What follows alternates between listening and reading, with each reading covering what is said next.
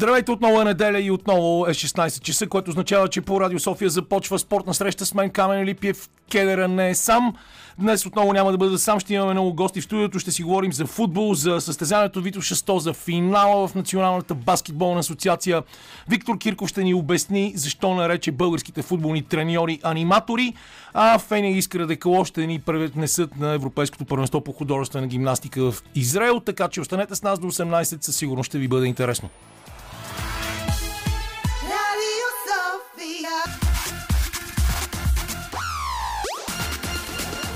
Спортна среща с Камена Липиев. О, здравейте! Започваме спортна среща в тези странни времена, в които политическите зависимости излизат наяве всяка секунда и се вижда, че България като че ли няма никакъв шанс да си вземе отново по някакъв начин държавата обратно, в който Франсуа Макрон става враг номер едно на тутраканската селищна система, а пък жената се оказва венец на мъжа, защото вчера по време на София Прайт имаше едно друго величествено шествие в подкрепа на християнското семейство а, и така се получи за пореден път тоталното разделение между, а, да кажем, градските симпатични млади хора, които искат да живеят добре и хората, които се опитват да ги замерват със своите предразсъдъци. Непрекъснато ние обаче, естествено, в това предаване си говорим предимно за спорт и току-що прочетох една новина как Стоичков бил сбъднал мечта на баскетболна легенда. А, И всъщност тази е баскет... баскетболната легенда е Стив Неш, треньора на Бруклин Нетс. И те били играли вчера в Майами приятелски и демонстративен матч. И едва ли не това било величествено събитие за самия а, Стив Неш, защото той сега се докоснал до тия звезди. Mm-hmm. Само, че ако някой познава историята на Стив Неш, който е роден в Южна Африка, после се мести в а, а, Канада, в Саскичелан, той би трябвало да знае, че той е играл в футбол преди да започне да играе баскетбол. Пробвал се и като играч на сокър, и като играч на хокей, и неговия брат игра в футбол дълго време. И още, още когато бяха съотборници в Далас с Дирк Новицки, те гледаха непрекъснато а, сокър. И двамата са фенове и гледат футбол. Така че, ето виж как се, как се поднася една новина, нали? Да. Трябва да гръмнем с името на Стоичков, пък другите кучета ги яли. Но ти идваш от Витоша, да, така е. където днес беше... А, нали, ти е Боян Бочев, защото неговото име не Здравейте. споменахме, Лилия Големинова избира музиката, Веселин Ков ни се усмихва там а, зад стъклото на звукорежисьорската кабина. А, и ти идваш от Витоше, където днес а, ви, станахме свидетели на страхотен рекорд на Христо Цветков, Така е. който направи Витоше 100 а, с бягане за 7 часа 45 минути и 34 секунди, а самият ти пък изтича близо 10 на километра, така че може да споделиш. По-скоро, по-скоро ходих, а, по-малко беше тичането в участъка между Ярема и Железница. Ами какво да споделя, наистина е вдъхно- вдъхновяващо да видиш толкова хиляди хора, които а, се опитват да постигнат а, мечтата си, целта си, а, постижението си, каквото искаш, а, както искаш го определи. Но наистина 100 км си е истинско предизвикателство. Вчера точно в, т.е. днес точно в 00 часа старта беше даден в Бояна. Направи ми впечатление, че а, хората, както винаги на тези маратони, са широко отворени да помогнат, а, ако има необходимост. Пунктовете бяха добре уредени.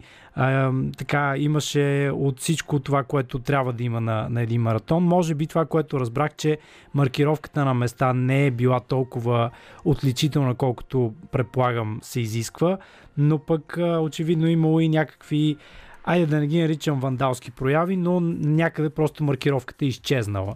А, очевидно някой просто е решил, че му трябва за нещо или да знам и аз. Но като цяло хората са успявали да се ориентират, особено в а, нощното минаване. Било е доста студено, особено около язовир студена а, и в района на Чуй Петлево. Това е което научих и всъщност официално трябва да, финала трябва да се случи, т.е всеки, който е, има сили да приключи Витоша 100, трябва да го направи до 8 тази вечер. Това е контролното време, така да кажем. И имаме шанс по някакъв начин и твой приятел да завърши, въпреки че има проблеми, нали така? Да, има, има шанс. Разбира се, на него му остават вече по-малко от 15 км. Той се намира между Бистрица и Драга и Симеоново, и, или пък вече някъде около Симеоново в частта преди Драгалевци. И да, вярвам, че и той ще успее, пък и хората, които а, действително вече са доста поуморени, но пък а, имат огромното желание да, да постигнат Витоша 100. Да вземат своя медал заслужен. Да, това е, който да, да си го причини, това е доста сериозно изпитание. Абсолютно. А, Моят приятел Сашко Сотиров, който играше преди баскетбол, сега е наш колега, работи в Дирбеге, също го направи това нещо с колело. Да. И се шегувахме тази сутрин, защото имаше някаква покана да играем в баскетбол тази вечер, а, че той, той а, се чувства много зле, обаче не е от пиене. и след го як Вчера, с- да, колездачите бяха вчерашния там, да. ден. Абсолютно. Какво друго трябва да си кажем а, за тази седмица, освен да кажем, че преди малко прочутият вече Квартараро спечели поредна победа в MotoGP за, първи път от 2012 година насам различен пилот от Марк Марки спечели голямата награда на Германия на прочутия Заксен Ринг. Да. Дани Педросо печели през 2012, а сега Фабио Квар- Квартараро с тази готина фамилия, която винаги ми връзва езика на флонга. А, но той от самото начало а, наистина се, се справя много добре.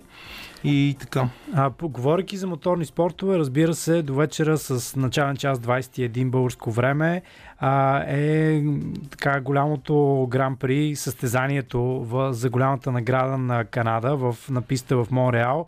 А, едва ли Защо ще- смяташ, че ще бъде толкова интересно ми е на мене? Ми е Защото въпросът. се очаква дъжд, както и на вчерашната квалификация. Това е една от основните причини за вариант да се разбърка малко а, класирането. Между другото и в момента той изглежда интересно, ако говорим за първите трима. Верстапен без изненада, но истинската легенда Алонсо е на второ място, 40 годишният състезател на Алпин. Третия е Сайнц, като той имаше доста силна квалификация вчера. От тук нататък вече любопитното е, че и Чеко Перес и Люклер са доста назад в класирането.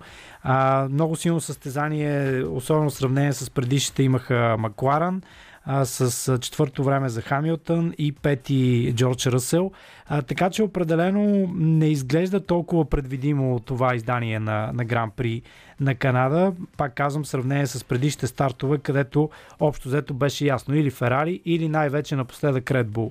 А, ще видим, но изглежда, че Верстапен наистина има отличните условия в момента, но ако завали както вчера, т.е. ако бъде проливно с образуването на локви и, и още за дълго, за дълго време да нямаш възможност да направиш бърза обиколка, според мен пилотите а, могат и да се изненадат помежду си.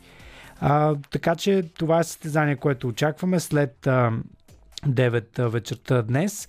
Иначе не знам дали да отварям голямата тема, ако говорим за футбола, след а, а, това решение, което излезе на Софийски градски съд. Ами задължително трябва да отворим. Аз е, мислехте каква шега да, да промък, промъкна и за делото, и за това, че националният отбор по футбол под ръководството на Георги Иванов няма загуба. Да. Това е ве- величествено. Имаме цели два матча с един вкаран гол и две равенства. Жалко, че няма да остане начало, поне такива са индикациите към момента. Ами той сега днес влезе в един много странен диалог с Мартин Петров, което е тема на повечето спортни сайтове.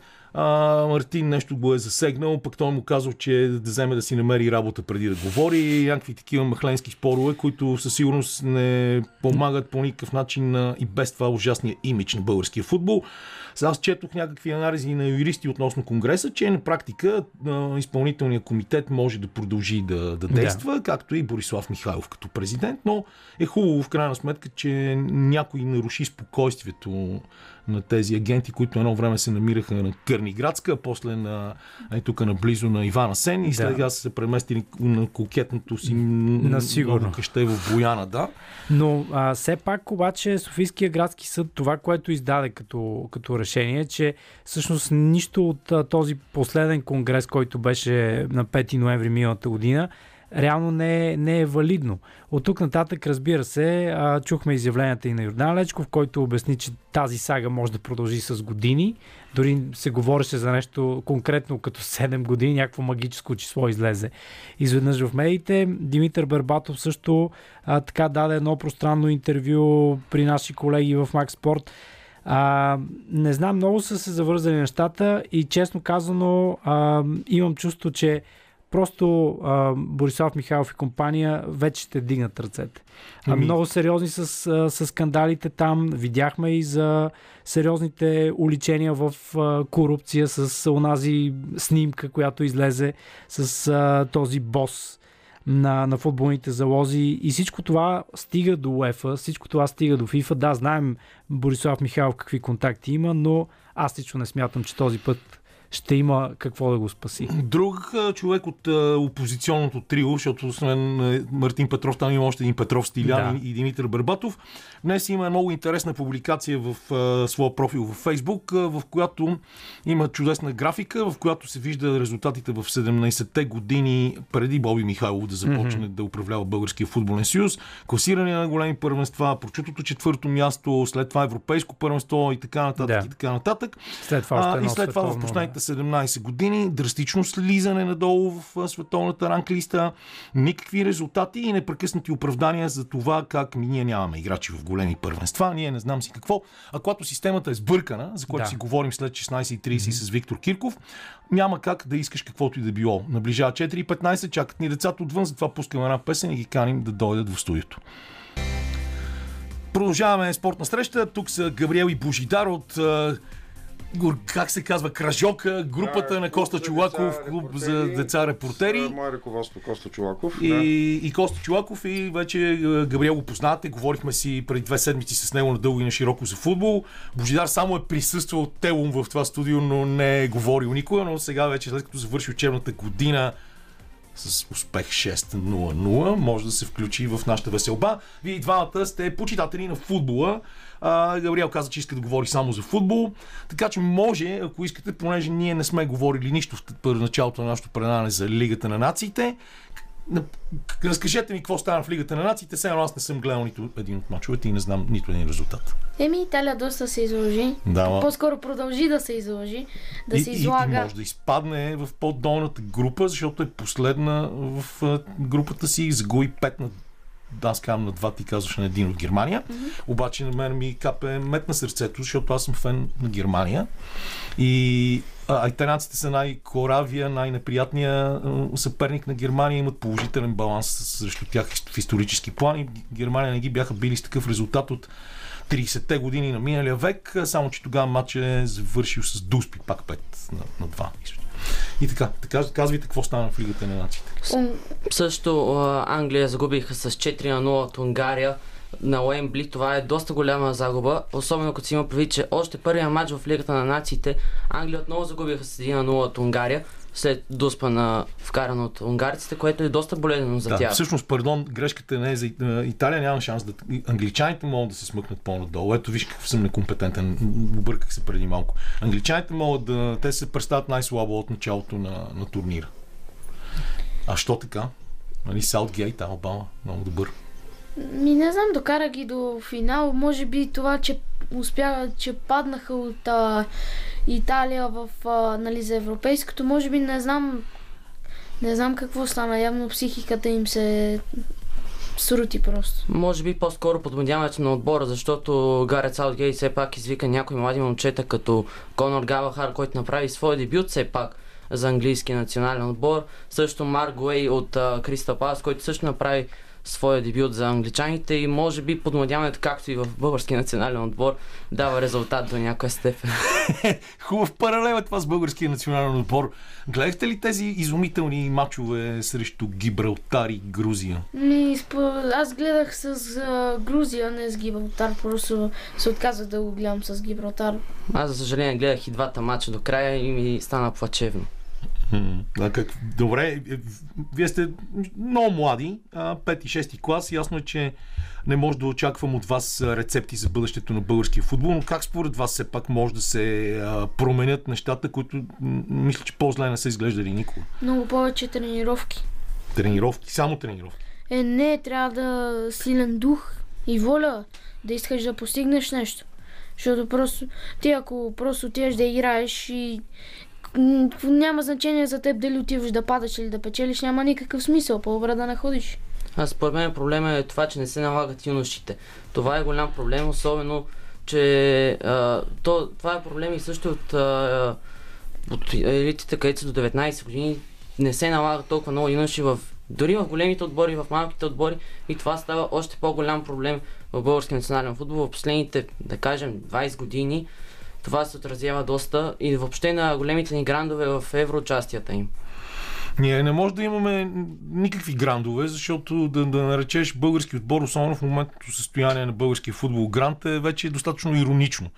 А, нали? а, а големи грандове, това ще си позволя да те поправя, не трябва да го пишеш някой нито едно съчинение, защото голям, голям грант е тавтология. Повтаря се две думи с еднакъв смисъл едно, едно след друго. А, ние разбрахме за неговите спортни увлечения и че тренира. Ти тренираш ли нещо? Занимаваш ли се с някакъв Ами, спорт? тренирам плуване, това е като спорт. Ма къде? А, в Хенри Форд. В прочутият техникум по автотранспорт. Да. На времето се казваше по съвсем друг начин, но съм забрал как. И добре, какво ще правите през лятото? Ще работите ли? Кости ще работите ли? Продължавате ли да, да се занимавате ли? Както учебната година свършва, така и вашия сезон ще продължи от Значи есента. малко по-реха става нашия сезон, тъй като моето намерение, м, ние споделихме в, предварителната, в предварителният разговор, че а, на нас ще ни приютява морето, така да кажем, но а, това ни пречи дистанционно да давам задачи. Момчетата дори доказаха, не само тези момчета, които са в студиото, но и всички останали доказаха, че могат и сами да се справят а, с правенето на съответни интервюта по съответни теми. Така че а, септември месец отново се връщаме с а, същия Гръм и дух- трясък. С гръм и трясък. Така. А, отново ще се радвам да бъдем наши, т.е. да ви бъдем сътрудници и а, тогава предполагам, че и спортният живот така малко ще се възроди и ще има за какво да се говори в а, студиото на спортна среща. На 21 септември продължават другите матчове от а... Юли. и септември. Има и септември. От Лигата на нациите. Да. Лигата А, а, има ли някакъв... Виждате ли вие смисъл в, в това да има и Лига на нациите на фона на толкова много състезания, квалификации, а, предстоящото световно първенство. А, не ви ли се струва, на мен да кажем, ми се Малко струва безмислено. така, че а, в стремежа си да печелят пари хората, които ръководят европейски и световния футбол, а, правят а, непрекъснато толкова наситен календар, че футболистите, звездите на националните отбори, които са звезди в клубните си отбори, нямат никакво време да почиват, да се възстановяват. И да, цената естествено е страхотна, защото тези имат много високи заплати, но здравето и по този начин и кариерата се съкръщава. Искам Ами- да чуя вашето мнение. Еми, според мен няма смисъл да правят, а, примерно, Лига на нациите, защото има европейско. Какъв е смисъл да участват, да участват пак едни и същи отбори? Като, примерно, могат да участват и тези от а, Америка. Бразилия, Аржентина. Да, ми те си имат, както казваше легендарният треньор Димитър Пенев, а, Пенев пардон, ми, това е европейското на Южна Америка, европейско. Нали, за, той говореше за Копа Америка, че това било европейското първенство на, на Южна Америка. А Божидаре, ти много хубаво е започна тази тема с юношите. Всъщност това е проблем на, на целия български футбол от десетилетия насам. А, това, че е много по-лесно да се купуват чужденци на килограм, да се правят по този начин отбори и, а, и българските играчи да не, да не се развиват. Не е ли така? Ами Да, така е, защото се виждат а, последните години как въобще дори много малко български футболисти играят в поне нашето родно първенство. Дори да не е в Европа, в големите първенства, поне в нашето първенство. И това е огромен проблем. Но то, това е въобще от ръководенето на, на отборите, на целия футбол в България, което не искам го засягам. Ми, то, то, то само ще си разваляме на, на настроението. Ти като каза, че се занимаваш с плуване, а, интересуваш ли се от това какво става в света на плуването, защото тези дни започва световно първенство по плувни спортове и даже ще го излъчват по БНТ 3. А, все пак ще има, то започва м- в Будапешта и ще бъде доста сериозно според мен. То трябваше да бъде в Япония и в крайна сметка от 26 юни до 3 юли а, започва това първенство, а пък от 29 юли до 8 август ще има игри на британската общност в Бирмингам. Много интересно, защото някои от а, пловците на, на Великобритания се колебат на кое от двете първенства да участват. И това също е интересно. Ще го гледаш ли това световно? Телевизията. световното, да, аз доколкото разбрах, дори имаше някакъв проблем с някои от българските пловци, като Йосиф Миладинов. Точно така. И... Йосиф Милодинов и Калуян Левтеров, като единият е имал абитуриентски бал и а, се е порязал или нещо такова, пък другия, не знам, и шефа на федерацията м- Георги Аврамчев направо ги а, обвини в непрофесионално отношение. Ето, а, цитирам го, намерих го веднага, затова си държи този компютър пред себе си. Калуян Левтеров преди 10 дни, празнувайки абитуренския си бал, сряза ръката си на стъкло, вследствие на това има 20 дни забрана да плува.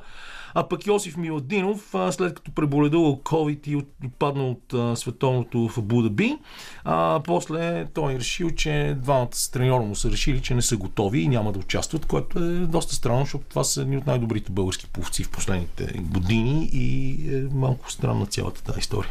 Искаш нещо да ми кажеш ли? Не. Добре. Кажете ми нещо, защото имаме 2-3 минути и си тръгваме. Идват други гости в студиото. Ми, според мен, примерно, липсата на Йосиф Милатинов а, като повец на световното ще се отрази доста за България, защото все пак не забравяме той какво направи на Олимпиадата в Токио и как ни донесеме. Мисля, че беше в. Класиране първи- на финал. Да, класиране на финал сред първите 10. Той завърши, мисля, че на 8 място, ако не се лъжа, което беше доста голямо постижение за България и сега на такъв също голям форум да не участва до някоя степен е малко несериозно, но щом така са преценили треньорите и федерацията, Не, те, лошото е, че тук федерацията не е преценила нищо. Федерацията е поставена пред свършен факт и тези двама симпатяги, така един е решил заедно с треньора си, че не са готови, а другия просто си е порязал ръката, докато е купонясвал на абитуриентския си бал. Тоест, вие като дойде време за вашия абитуриентски бал, не, не правете такива глупости. Това е моят приятелски съвет. Коста, нещо от теб? Ами явно и в а, спорта се случват а, такива лъжи и шикалкавения, така да кажа, както и в политическия живот. Няма да коментирам какво стана тази седмица, защото... Да, изключително весело беше. Аз присъствах, а, присъствах макар и не, т.е. през а, интернет на пресконференцията на има такъв народ и срамни неща се случват. Така че да се надяваме, че и в спорта, и в политиката нещата ще се оправят и да живеем с надеждата, че рано или късно ще тръгнем по правилния път. Да, защото, защото в крайна сметка тези млади господа се нуждаят от положителни примери. а, за, и, да. примери за поддържание, а не от а, това да ги учим как не трябва да правят. Всичко, което става през тази седмица е добър урок, Абсолютно. какво не трябва да, Да. правите от тук Да, да. нататък. И аз ви благодаря отново, че бяхте тук и ще се видим сигурно на, през есента отново. А сега малко музика, в студиото ще влезе Виктор Кирко след това.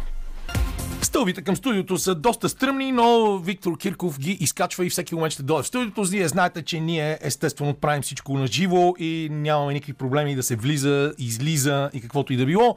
Аз ви казах преди малко, доктор Виктор Кирков, освен че ми е приятел, е човек, който има доста сериозна позиция за развитието на българския спорт.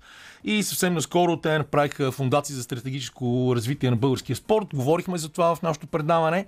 А причината сега да го поканя днес да дойде тук е просто това, че съм изключително впечатлен от два негови статуса напоследък в социалните мрежи. Един посветен на треньорите по футбол, които той много умело нарече аниматори, а друг, другия посветен на развитието на българския волейбол, който в момента не се намира в кой знае колко добро състояние, поради това, че а, нашите национални отбори малко ги бият по лигите на нациите. Здравейте, уважаеми господин Кирков, много се радвам, че идвате в нашото студио. Чести почитания, господин А, Алипиев. Познавате онова другото студио на Патриархи в Тими 2А, тук е малко по- по-малко стълби се качват тук в Радио София. Да, да, да. И съм изненадан от малкото хора. Обикновено знам, че са към над хиляда души тук в радиото, но а, днес изглежда работите В, около а, 10. В събота и неделя винаги е така и това, ми беше на мен и любимото време, в което да ходя на работа в Българската национална телевизия, защото само хората, които са заети с ефира в момента са на работа и е едно хубаво, спокойно а, и, и, и така. Но а, не е много хубаво и не е спокойно с българския спорт, в българския спорт. Дори децата, които бяха преди малко на гости при мен, Габриел и Божидар, казаха, че българския футбол не върви, защото футболистите тренират малко и защото не се пускат, не се дава път на млади български играчи. И ако искаш да започнем от общото към частните случаи, да си поговорим пак за, за, за с няколко думи да кажем за дейността на, на фундацията, която вие направихте. Какви са следващите стъпки, които а, изминахте след учредяването и, и, и каква е краткосрочната цел? Пък след това ще си говорим за тези два конкретни казуса, преди, които споменах преди малко. Ами Фундация Центъра стратегическо развитие на спорта знаеш, че функционира от февруари месец. Учредихме се януари. И всъщност от тогава направихме това голямо проучване, което беше национално представително проучване сред родителите на а, футболисти в детско-юношеския футбол. Направихме партньорство с Европейската асоциация по спортен менеджмент, а, което а, ни позволява да доведем тук в България, в български спортни организации, хора, студенти в трети и четвърти курс от големи европейски университети, които искат да си карат стажа тук в България. Кръстихме го българско приключение това нещо, тази авантюра, защото наистина за тях ще бъде изключително приключение. Bulgarian Adventure, да, да. много готин. И всъщност да, вече имаме заявки от Баскетболната федерация. Имаме три заявки, които са спуснати към Европейската асоциация по спортен менеджмент, така че очакваме съвсем скоро, надявам се да има желаящи, които да бъдат интервюирани съответно от Българската федерация по баскетбол и да пристигнат в България, за да помогнат за европейските първенства това лято. А, но така ли, че обърнали сме се към доста големи спортни организации в България. Надявам се скоро да има отговори от тях. А, така че поне малко да внесем чуждестранен опит. Знаем, че всъщност към чуждестранните специалисти вниманието е малко по-голямо, отколкото към българските специалисти. Така че само искам да уточня, че тези два материала, които пуснах във Фейсбук, това са лично мои размисли. Не ангажирам Разбира се, само че те са, тези два материала, които са твои размисли, са изразяване на позиция. Това изразяване на позиция е нещо, което много рядко се вижда, защото ние нали, сме, си изразяваме позицията вечер след третата ракия, когато в- венеца на мъжа, нали, жената е дошла да, да прислужва на масата и ние започваме да обясняваме колко сме велики и така нататък. И хубаво е да се изразява позиция и в крайна сметка тези проблеми да се дефинират, защото извинявайте, ние живеем в една много странна среда, в която, когато става дума за спорт, предимно се говори за пари. Няма пари за това, няма пари за онова, ми ние сме малка държава, нас другите ни мачката и такива едни клишета, а, а никой като че ли не вижда, че всъщност за да имаме добър спорт, не никой, но малцина а, са тези, които виждат, че трябва да се гледа стратегически напред, в а, дългосрочен план, доста години напред да се планира, да се работи за създаването на тези спортисти, които евентуално някой ден биха били лицето на България пред света, а не само да се мрънка. И, и, и е хубаво тези пр- проблеми просто да се дефинират и да се работи по някакъв начин а, върху тяхното разрешаване, защото ние живеем наистина в един период, в който в голяма част от българските спортни федерации а, имаме световни шампиони по мрънкане, а, но не и по работа. Абсолютно съм съгласен с теб. И тези оправдания, че пари няма, нали, съ- съвсем не е така. Просто парите изтичат в неправилна посока. Вместо да отиват в здравната каса и да изтичат оттам а, за лечение на болни и деца с наднормено тегло, тези пари биха могли да бъдат инвестирани в спорта и респективно да имаме при една добра работа, разбира се, защото иначе биха изтекли през спорта. Бихме могли да имаме едно здраво поколение, което може да пълноценно да, да бъде пълноценно за българското общество. Иначе като цяло, да, мрънкане има навсякъде, хората, всеки се опитва да ти обяснява как няма да стане. Аз съм се убедил, че всичко може да стане в всяка една ситуация. Въпросът е да се подходи по правилния начин. А, има бъдеще българския спорт, стига да се вземат мерки сега. Пари изтичат и по някакви международни състезания, които е неясно защо се организират в България. А, бяхме тук домакини на световни първенства по волейбол, на европейско първенство по волейбол. Сега 2023 пак сме домакини на европейско по волейбол. Ако някой успее да ми обясни каква е ползата за българското общество и въобще за българския волейбол, дори от едно такова организирането, едно такова първенство, защото а, залите, в които играят децата ни, те текат, те са опасни. А, финалите на кадетки се играха в залата на ЦСК Васил Симов на четвърти километър, която беше към 35 градус температурата вътре, докато децата играеха. А, а тези пари могат да отидат в тази посока. Наистина биха могли тези бази да се реновират, децата да имат добри условия за спорт. Чакай Нали? сега. Да. Извинявай. Не се ли сещаш, що се правят? Защото всеки отбор си плаща. И ние идваме, те, те казват, ние ви предлагаме еди колко си евро на ден на хотел плюс храна. А, те казват, добре, ние сме съгласни да плащаме, да кажем, 120 евро на ден, само че това струва на българските организатори 100 а, лева, да кажем, а не 120 евро.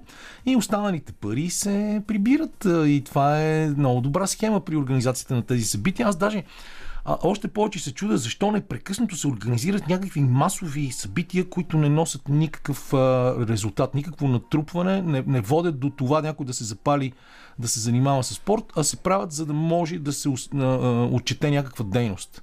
И това също е много сериозен проблем в българския спорт.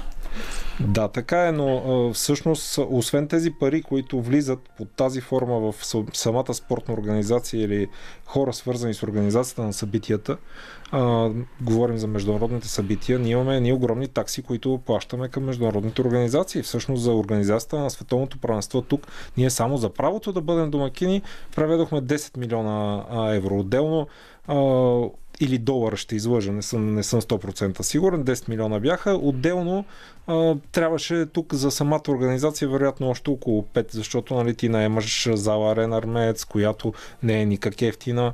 А, нали, тя естествено не, не се пълни вече, защото резултатите не съответстват на очакванията на хората. А, те, в интерес на истината, очакванията на хората бяха много големи до един период, в който нали, ние завършахме се четвъртите, се недоволстваха как така сме без медал. Сега сме 23-ти а, и вече нещата са малко по-различни. Нали? Интересът спадна значително от тогава. Но знаеш кое е интересно? Ето започнахме първо с волейбол, после ще се, ще се върнем към футбола.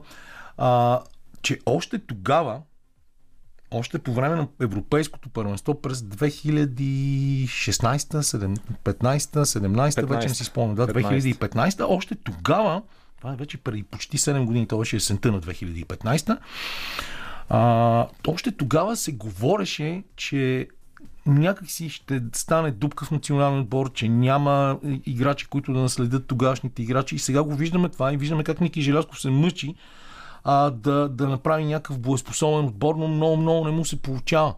И, и това не е нещо, което хората, които се занимават с волейбол, не знаят. Абсолютно е така, но въпросът е, че а, те от знаеки, че идва тази дупка, от 2016 правим а, едно а, постоянно подмладяване на отбора, с което оправдаваме лошите резултати. Но те резултатите няма да се подобрат. Самия факт, че в момента най-добрият състезател в отбора е 18 годишния Алекс Николов, сина на Владо Николов. който направи изумителен сезон и в студентското първенство на щатите, стана най-добър играч на, в NCAA а, при първата си година, още като новобранец. И той е наистина много голяма надежда. Между другото, те, сега те дни, освен националните отбори, имаше и турнир по плажен волейбол в Свети Влас, който също всъщност е по-скоро за забавление, нали? но а, беше излъчван от нашите приятели от Circle Media. А, гледам, че се фука тук Иван Петров и с социалните мрежи, но всичките тия активности на практика не носят добавена стойност. Това е големия проблем, нали така? Абсолютно никаква добавена стойност, защото не се работи в посока да има добавена стойност. Иначе ти сам знаеш в това, което направиха с а, трансформацията на Формула 1 при състезанията в Штатите. Да, това много се отдалечава от концепцията на Формула 1 за това как трябва да изглежда състезанието. Но то е пригодено за американския потребител, а, който целият ден си го изкарва на, на място, харчи много пари, в, наистина, факт е, но пък се забавлява и му остава спомен за цял живот. Той иска преживяване и той получава това преживяване, а не просто да отиде да седне и да изгледа едно състезание.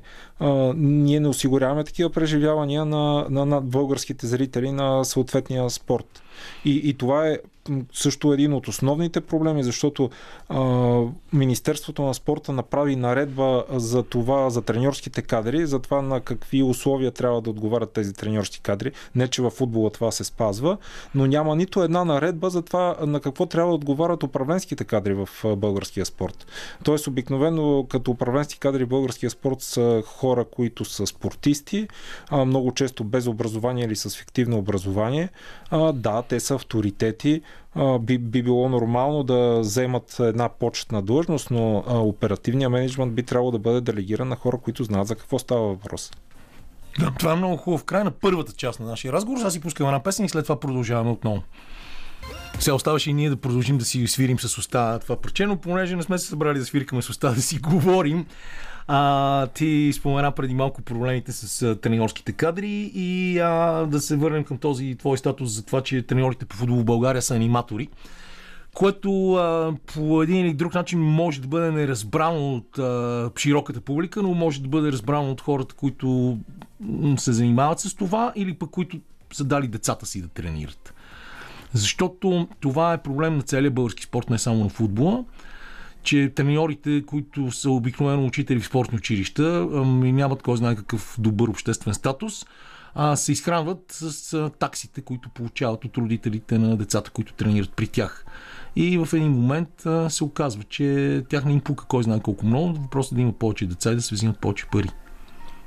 В голяма част от случаите, да, наистина е така. Има много треньори, които имат желание да, да развият децата, но нямат знанията и уменията да го направят. Когато говоря за анимация, а, имам предвид, че а, това е занимание, което е приятно на децата срещу заплащане, а същевременно то не дава а, никаква професи... пер- перспектива за професионално развитие на децата. А, защото много, много малка част от тях ще станат футболисти. А, дори бих казал, че не повече от половината от момчета, които бяха на Европейското първенство а, до 17 години в Израел, което ходих и лично гледах а, на място, а, ще успеят а, да пробият в професионалния футбол. Ти всъщност тогава а, на практика видя на място, както каза ти, разликата в а, подготовката на играчите на тази възраст. Нали така? Огромна е разликата, както а, физически, така и технически, а особено по отношение на динамиката. Това е нещо, а, за което въобще не се работи в България. Именно този преход от а, детско-юношеския спорт като цяло към а, този на големите не се осъществява именно заради това липсата на физическа подготовка и липсата на, на динамика. Нещо, което в голяма степен е задължение на кондиционните треньори, но очевидно кондиционните треньори са подготвени по някаква методика, са учили по някаква методика от преди 30 години, когато спорта беше съвсем различен. А, и дори да кажем, че ние нямаме отстъпления в някои от спортовете, просто другите в такава степен са се развили, а, че ние не можем вече да ги настигнем а, поне едно дес, десетилетие. А, както говорим, а, нали, в футбол очевидно имаме отстъпления, това е видно за, за всички, а, но да кажем баскетбола, с който а, добре Който си ни запознат, събира, да. да а, всъщност а, не може да се каже, че в момента а, българския баскетбол е на по-лошо ниво от преди 20 години. Напротив, може би даже е по-добър от преди 20 години, но просто другите са дръпнали страшно много. И именно тук вече опираме до липсата на, на човешки ресурс, на липсата на качествени треньори, липсата на добри управленци в самите клубове в въобще в организациите, които до, и до това, което ти спомена набързо, но е за мен един от основните проблеми през годините, а, старата методика, отказването да, да се да учиш нещо ново. А, и какви са според те, понеже ни остават още 2-3 минути и до края на този разговор, как, да, да напишем една бърза рецепта. Рецепта, която може да ни доведе до някакви промени, които е ясно, че те не могат да бъдат такива фойерверки, които да избухнат веднага, нещо, което трябва да стане след години. Но какви са кратките стъпки, които трябва да се направят, за да може поне малко да се види светлина в този тунел, който, в който сме нахълтали в момента? Първите промени със сигурност трябва да бъдат на управленско ниво, защото ти, ако си треньор, а, или го имаш това желание да се развиваш, или го нямаш. А, и ако има управленци, които да създадат предпоставките треньорите да са по, по-мотивирани и да работят, а, да учат чужд език, защото а, имаме и в момента ресурси на чужд език, които няма как да се използват, защото българските треньори не говорят чужд език. Нали, единствено про лиценза се изисква подобно, а, а, има подобно изискване.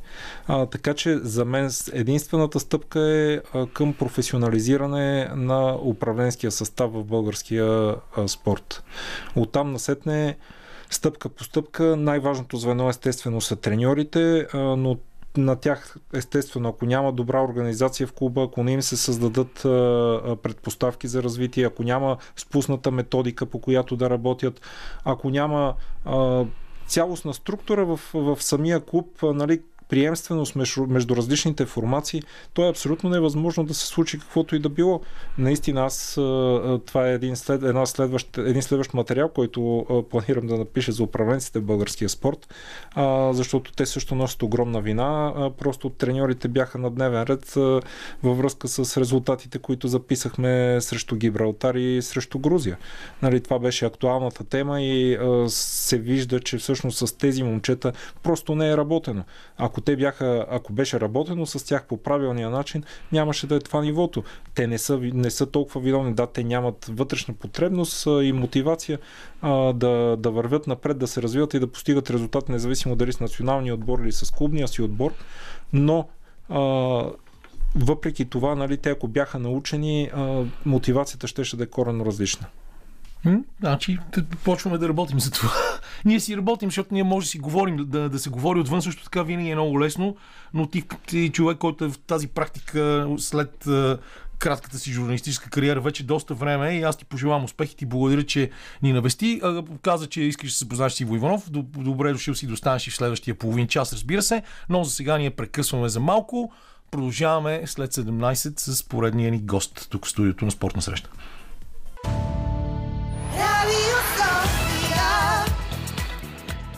Вчера прея пяна София Прайд и аз винаги съм свикнал с нейния глас в този сигнал на Радио София. Първият час измина в опити да поставим някои от проблемите в българския спорт. Поговорихме си за великолепното представяне на нашите футболисти. Втория час естествено ще бъде посветен на Иво Иванов. Ще си поговорим и за Европейското първенство по художествена гимнастика в Израел.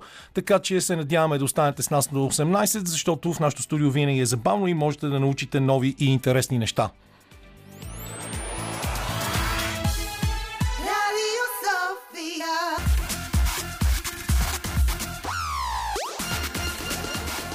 Спортна среща с Камена Липиев. Както отбелязва нашия редовен слушател Рангел Шарков, преди малко другари Иванов го даваха по телевизора и веднага при теб не можем да си починем дори. Това е положението. Виктор остана тук, влезе Иво, yes. след това парче на тромбон Шорти, който беше съвсем наскоро споменат от Иво при последното му включване от Америка по телефона. Да. Защото тогава говорихме за друг величав тромбонист Велислав Стоянов, който пък има един много готин лав каква депресия без тромбон. Значи, не, не може да има така. Иво, за какво ще си говорим? Първо за NBA, предполагам. Макар, че ние с Виктор, който остана специално да те изчака, си говорихме много за проблемите в спорта а, и за това, че работата с младите е основното нещо, което се изисква, за да може да търсиш въобще каквото и да била дългосрочна перспектива. А ти работиш с деца в, в Америка години наред. Ако искаш, кажи нещо за това. Искам първо да кажа, че ми се иска, много ми се иска някой ден Виктор да стане президент на тази страна. Толкова съм щастлив, че е озарил това студио с присъствието си. Това е един от най-светлите хора а, в България. Той сега се притеснява, обаче това е абсолютната истина. Казвал съм го на много приятели. Да, той между другото да. е много хубаво да го чуя това, ти да го формулираш, защото аз а, съм му късал нервите на един и два пъти а, по разни разговори по телефона и на, на изписаници из Фейсбук и така нататък. а, много, много светла личност. Моля ви, слушайте се във всяка дума, а, негова дума, защото той държи ръката си върху пулса на това общество. Не само в спорта, но и прогреса на обществото, тенденциите. А, той, неговия поглед е отправен в бъдещето. А, той е сложил краката си в настоящето, има опита от миналото, но той гледа директно в бъдещето и един от малкото хора, които знаят, като че ли знаят в каква посока се е отправило това общество и в каква посока трябва да се отправи. Какви ще бъдат корекциите, които са необходими, за да направим следващата стъпка в еволюцията си. Ам, това е човек, който непрекъснато чете и се образова. От него той ми даде посока на мене в Штатите, говорихме по телефона, и ми даде няколко заглавия да прочета на американски автори, за които не бях чувал, които не само ме обогатиха, те ми промениха а, мирогледа, промениха ми посоката на движение на мен. Така че много стойностна, много стойностна, много интересна, колоритна и прогресивна личност. Много съм щастлив да те видя, Вики. Много благодаря. Той специално, Сърдечно ти да. благодаря. специално остана, защото каза, че сте се чували само по телефона и никога не Да. сте се виждали на Да. живо. Аз му казах, че за съжаление да, да, да виждам непрекъснато в цели 49 години. NBA, NBA, uh, Golden State Warriors, uh, за които може да употребим вече спокойно думата династия. Династия. Четвър, четвърта титла в рамките на 8 години. А, Стев Къри най-после дочака своето MVP и включително дочака шегата на Айзея Томас в студиото, който му каза, е, вече имаш всичко, нали? А, единственото, което ти липсва е олимпийска титла и не знам, защото тогава и Грант Хил и там и други агент, които бяха в студиото, на избухнаха в неистов смях. Не, беше- Ме, не знам, може би, а, може би се гледа малко с... А, не знам защо не се цени толкова много олимпийската титла за отбора на Съединените щати в Националната баскетболна асоциация и много, ти знаеш, че много от елитните играчи отказват да се включат в олимпийския отбор. Това е много задачаващо за мен. Няма по-голяма чест от това да представяш страната си на То най-голямата като си има сцена. предвид какво означават Олимпийските игри за Съединените щати, защото а, ти знаеш много добре, че когато се запознаеш с някой и, и стане дума, че той е олимпиан, че е бил, е бил олимпиец, това в една му променя статуса в очите на всички хора, с които комуникира. Да. И не е случайно а, много хора, които са свързани с бизнеса, но са били спортисти на някакво прилично ниво, си държат всичките трофеи в кабинетите. Това всява респект във всеки, който дойде. Да, олимпийският медал е безценен, остава с теб до края на живота ти. Не мога да разбера. Може би защото алчността и меркантилността са на огромна почет, може би в нашето общество, не знам, но в NBA не се правят пари, естествено, от Олимпийски игри. И всички тези играчи правят стотици милиони долари. Не става дума нали, за 5, 10, 20 милиона долара. Стотици милиони долари. И за тях те гледат малко като загуба на време на тези две седмици в, и нали, подготвителния период още около месец-два, а, в които те не правят пари, не печелят десетки милиони долари, а трябва да направят нещо от национален алтруизъм. А, което според мен е много ценно да, да, да представяш държавата си. Ти знаеш за отбора от 72 година от игрите в Мюнхен какво, каква обида бяха сребърните медали и за този а, колосален скандал през 72 когато американците а, загубиха спечелен матч няколко пъти да. за последните 2-3 секунди. 3 секунди, да. Да, и, а, и те до ден днешен отказват да вземат сребърните си медали. Замесени в това бяха Иван Дешко и Александър Белов. Да, да.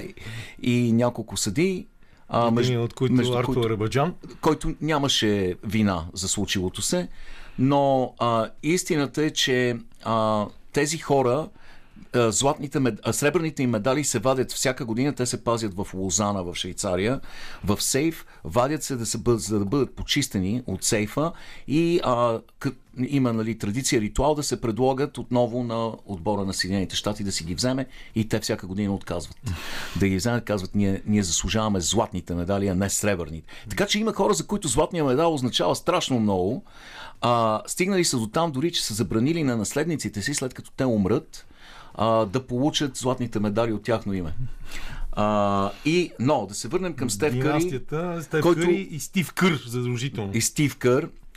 А, Стев Къри спечели най-после MVP на а, плейофите, нали, на финалите. Което беше на практика единственият трофей, който му липсваше. Той е двукратен MVP в лигата през редовния сезон а, и вече че- четирикратен шампион на лигата, носител на безброй рекорди, промени лицето на баскетбола, промени начина по който се играе баскетбол, а, дори по детските площадки се играе по различен начин заради него. Децата хвърлят от център, което много ме дразни, но а, този човек имаше нужда да спечели този приз, защото троловете а, го бяха полазили от в последните години, че нали, не може да се нарича, не може да бъде в десятката на най-добрите играчи, ако няма MVP от финалите. Но ето този човек сложи отбора на гърба си Изведе ги до четвърта титла за 8 години. Вече е наравно с отборите като Лейкърс от 80-те години, нали, отборите на Тим Дънкън с Сан Антонио Спърс, отбора на Бостон Селтикс от, от 80-те години, дори го е надминал. Така че а, станахме свидетели на история а, през изминалата седмица а, и трябва да, да се радваме, да се насладим на този момент и да си дадем сметка, че и ние вдишваме и издишваме нашия живот в същия този момент, в който човек като Стев Къри а, създава антологията на а, световния баскетбол. Много добре. А, да споменем все пак и а, останалите играчи, защото а, Дреймънд Грин. Дре- Дреймънд Грин игра много силно без да отбе... Той имаше няколко мача, в който имаше повече фалове, отколкото точки. И което, е, което е странно. Но, въпреки това, този човек е лепило. Той е а, енергията на този отбор. От него идва много енергия, понякога отрицателна, понякога положителна, но винаги е в момент, в който отборът има нужда от инжекция от енергия. А, Ендрю Уигинс беше феноменален. Той пристигна 2014 година с най-високия отскок в лигата. Всички знаем колко е атлетичен, но му липсваше нещо. Липсваше му да се появи в отбор, в който да си знае мястото. В Миннесота от него се очакваха неща, които бяха нетипични за него. Той влезна в Golden State Warriors и беше точно липсващото парченце от този пъзъл, което им помогна да а, да станат непобедими на практика. Джордан Пул, Клей Томпсън и така нататък. Всеки в този отбор допринесе.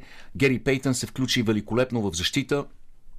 А, и на практика скамейката им беше от решаващо значение, защото се оказа, че скамейката, резервната скамейка на Бостон Селтикс е много, много, много плитка.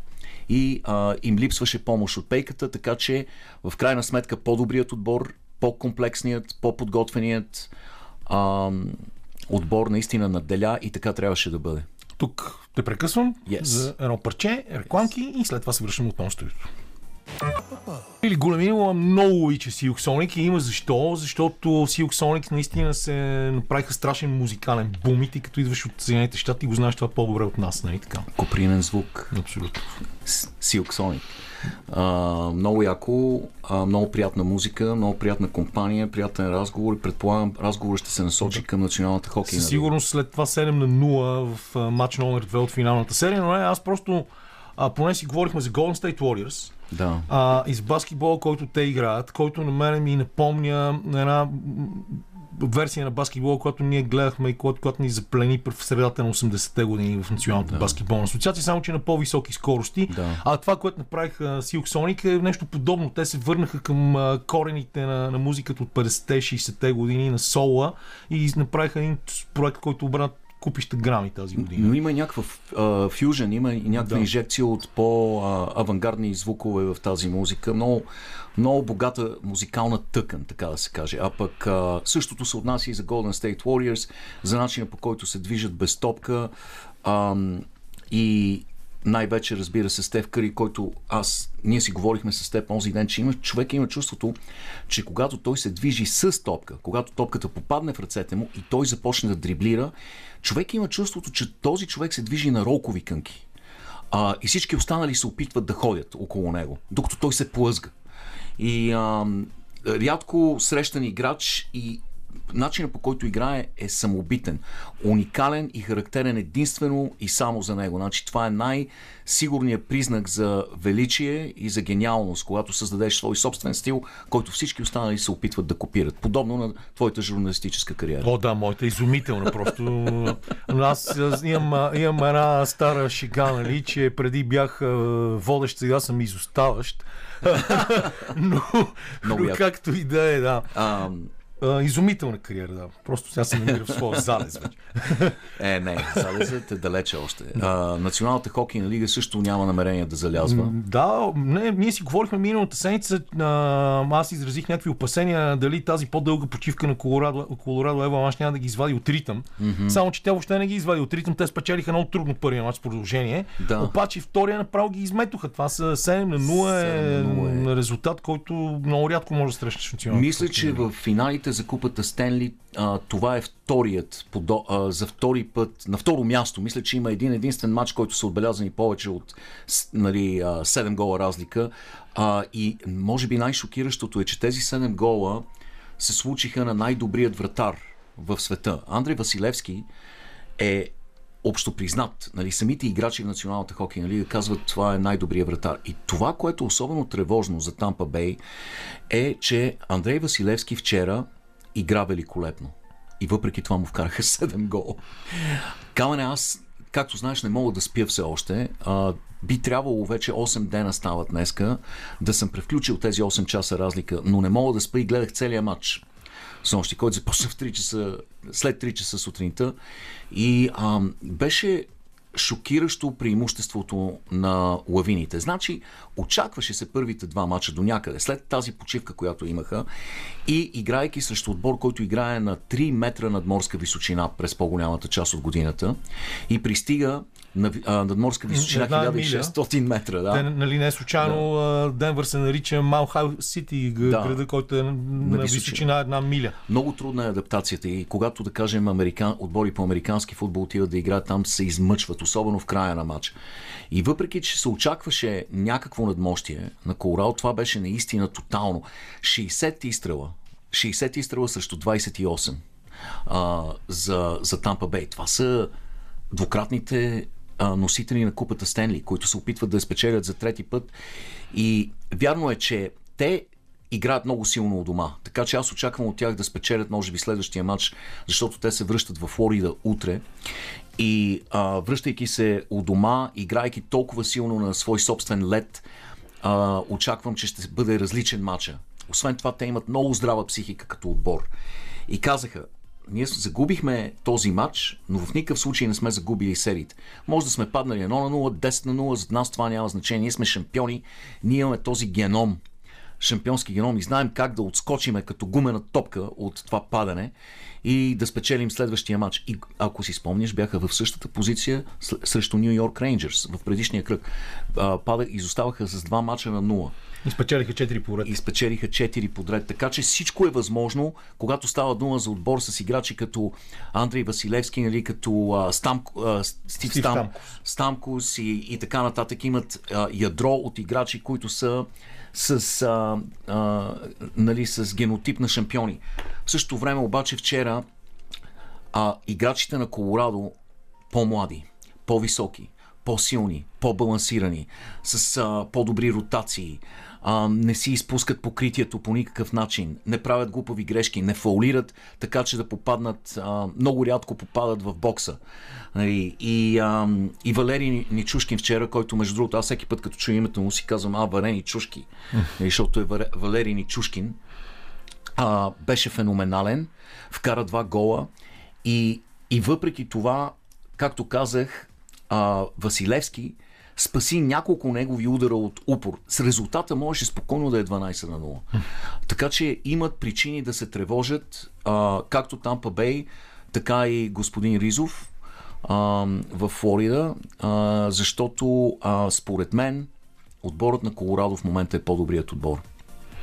А, бяхме си обещали да кажем няколко думи и за цялата история, която продължава и продължава с Бритни Грайнер, Да. а, която продължава да стои а, в затвора в Русия. Да. Удължиха и а, отложиха делото най-рано за 2 юли, а пък в Националната баскетболна асоциация дори започнаха кампания с а, Bring BG Back или Bring, Bring BG Home, който много хора могат да се чуят какво е това BG, да не си станат, станали всички фенове на България в NBA. Да, да, да, да, да. Да. Бъга, бъга. Да. Бритни Грайнер. А, може би най-добрата баскетболистка в света в момента, абсолютно неопазима, на световно първенство, Олимпиада и така нататък, а, олимпийска шампионка, легенда, която играеше и в Русия през когато а, сезона в женското NBA беше в почивка и а, знаеме всички защо е арестувана. Това е политически арест. А, говори се за някакви остатъци от канабис в устройство за пушене, което били открили. А, това е абсолютна безмислица. Ясно е, че е политически мотивиран този арест и е скандално това, което се случва с тази жена.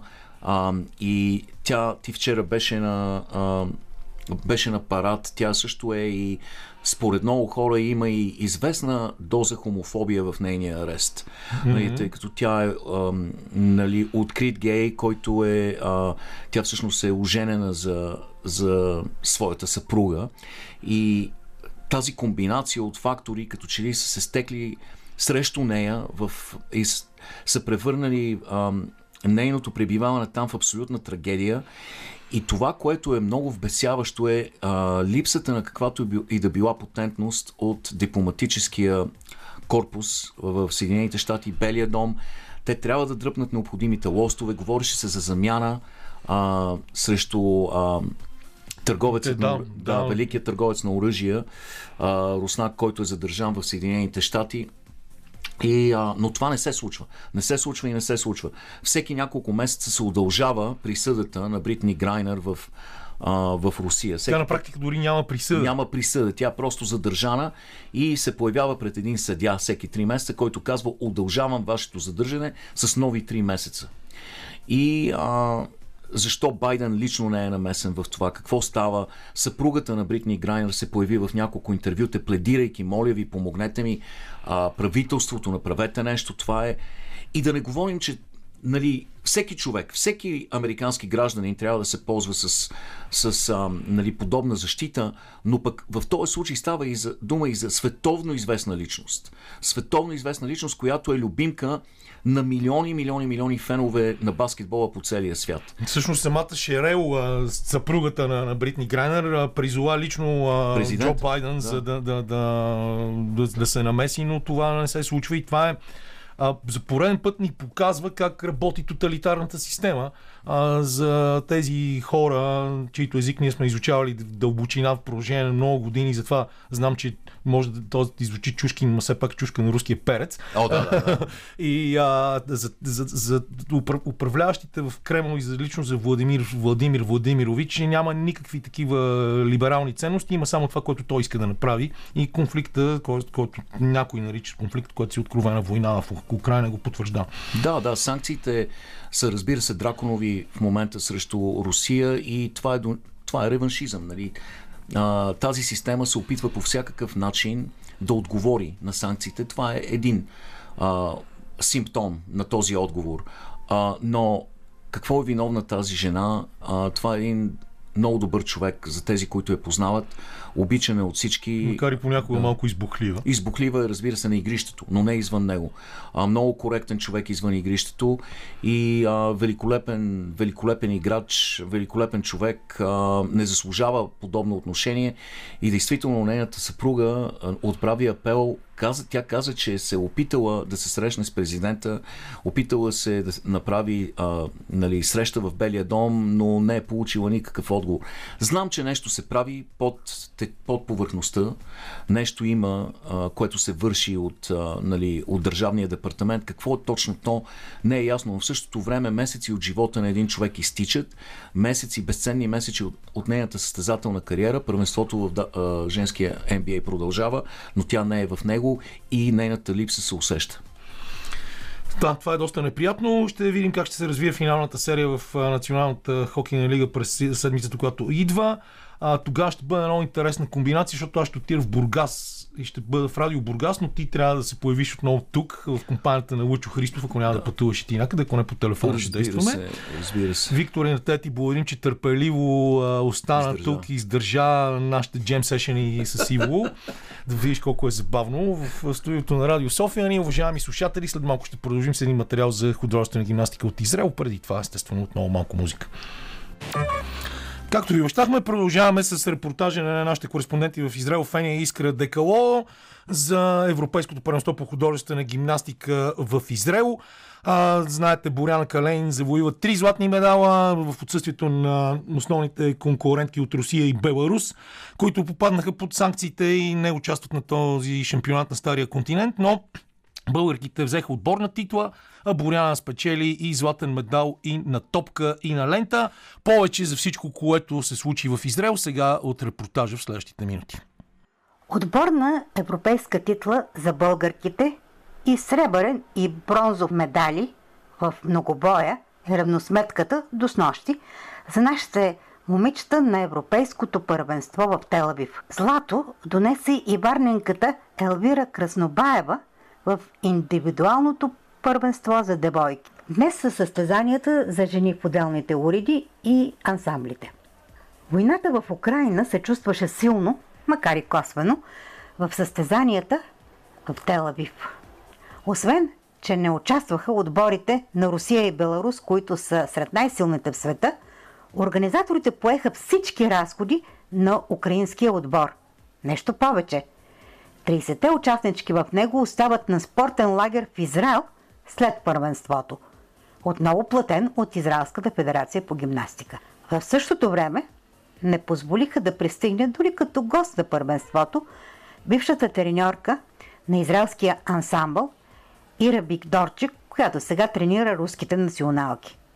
На най-сериозните съпернички от, още от Олимпиадата в Токио на израелската шампионка Линой Ашрам, сестрите близначки Аверини, е ясно, че не бе позволено да се състезават на Европейското първенство в Израел заради ембаргото. Но доста руски състезателки го заобиколиха, като подсилиха отбори на други държави в света.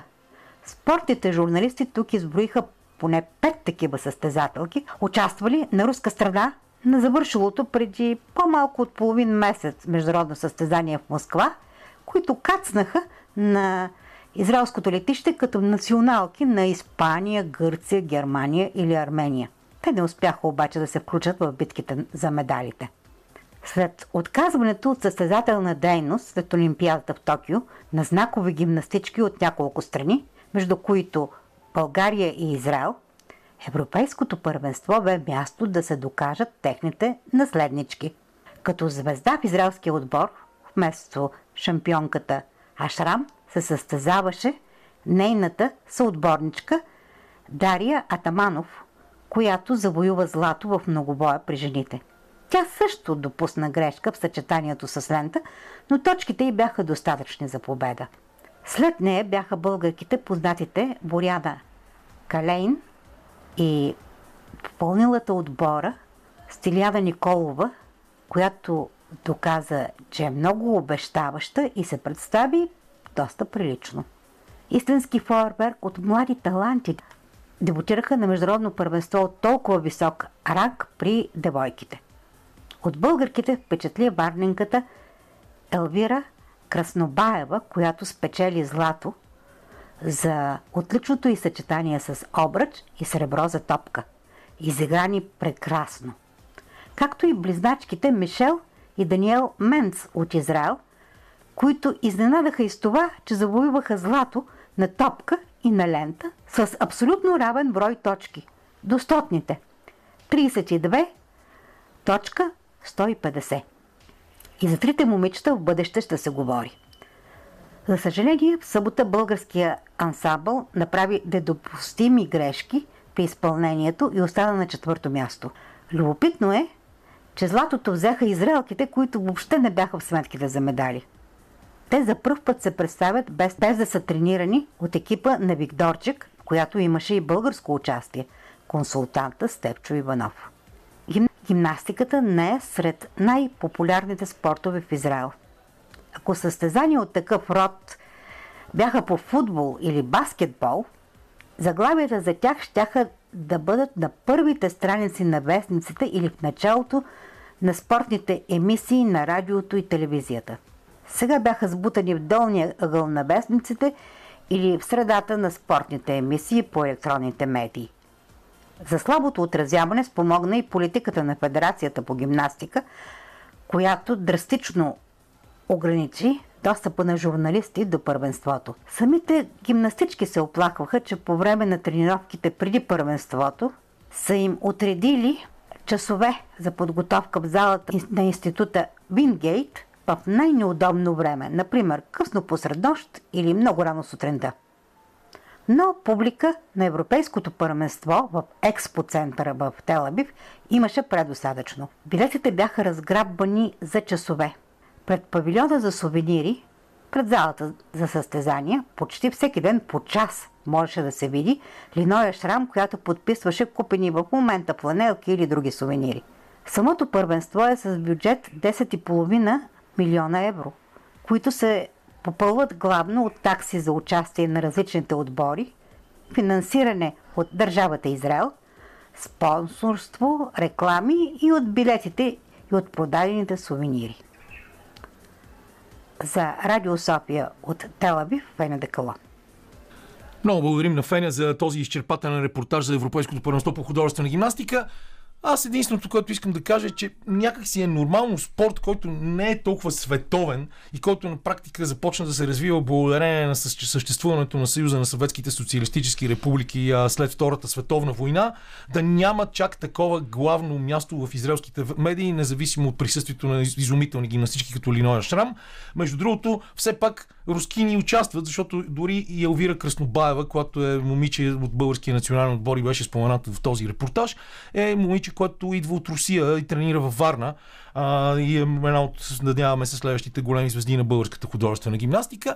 Толкова за художествената гимнастика, малко музика и след това с Боян и Иво ще закрием предаването. Ще си измислим за какво да джемим в последните 10. Продължаваме в последните 10 на минути на нашето предаване. Няма да минавам аз за баскетболен експерт никъде, ако не споменем все пак и титлата на Олимпиакос в Гърция.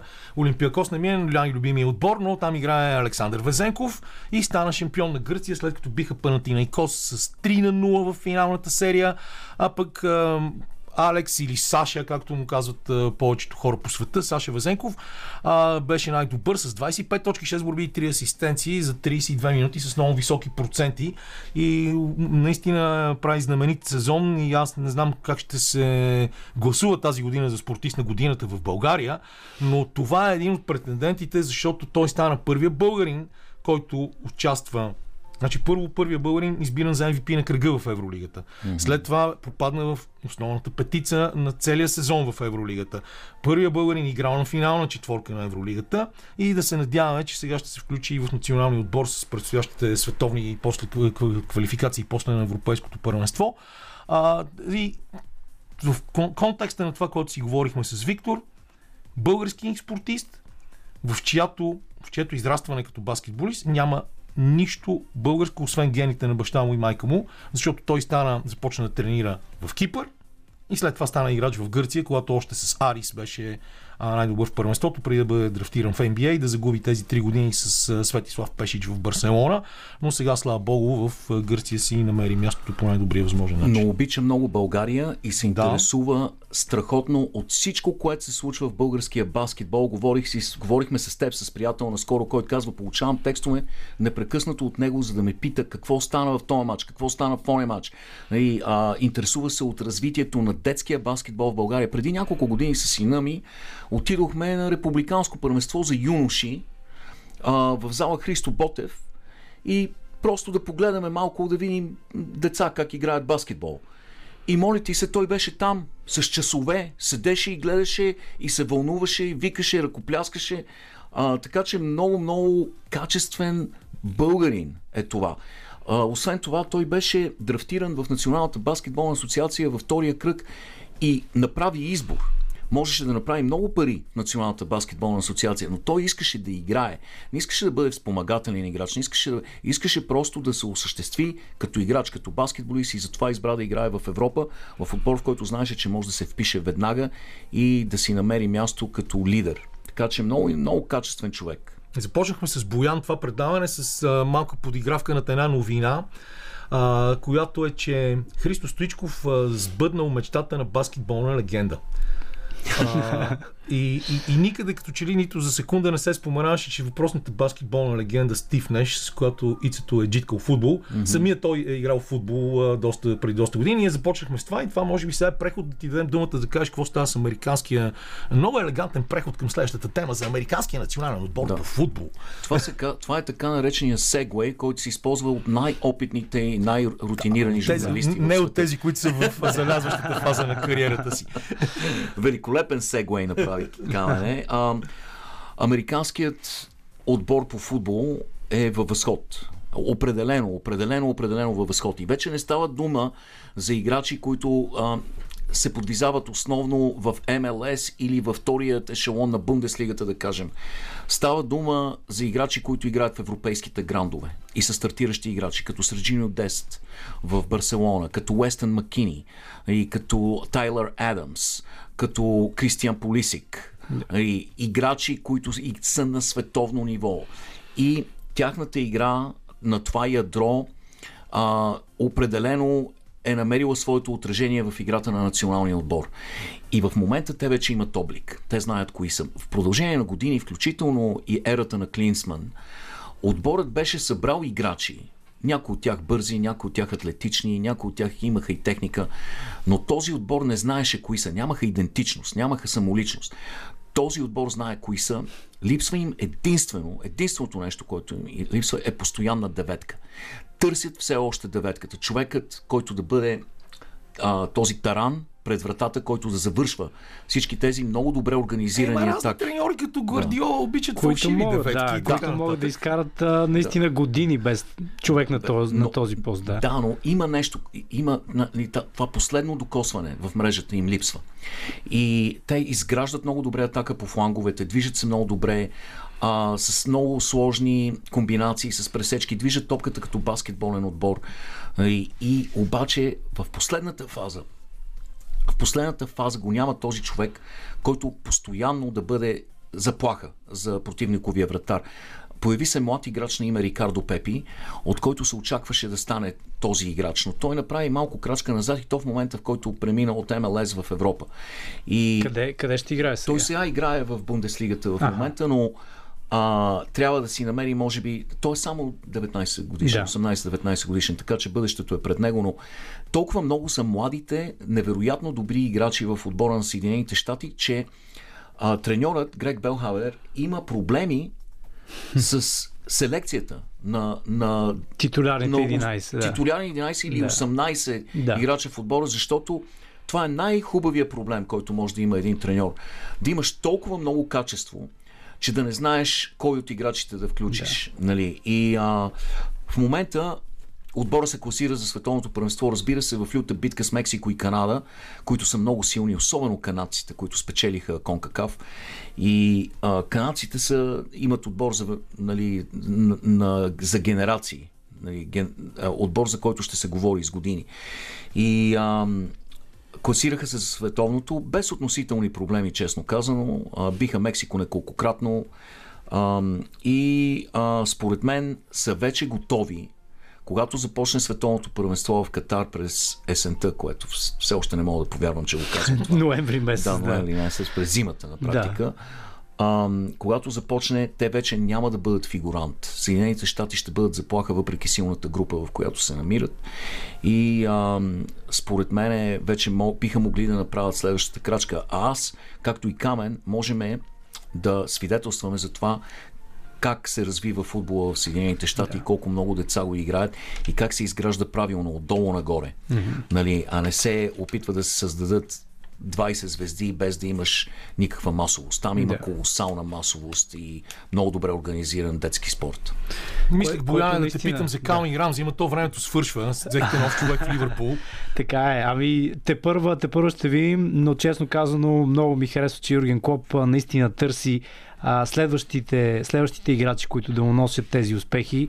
И честно, ето това момче е много любопитно и все повече шансове би трябвало да получава, защото тренд колкото и да е добър, не може да издържи на едно ниво над 60 мача. Най-постоянният Това момче е футболист. само на 18, идва Да. от Шотландия и мисля, че ще даде хубава якост отзад, ще сбърка. Еми, да, заедно с Анди Робъртсън могат да бъдат страшен Още повече, че Ливърпул са отбор, който подобно на, както каза Иво, на американски отбор, търсят баскетболни движения също на терена и го е. направиха на футбол доста интересен в последните няколко сезона под ръководството на Юрген Клоп. Ние може да си говорим и до 8 часа, но все пак в а, 18 започват новините по Радио София и въобще по Българското национално радио.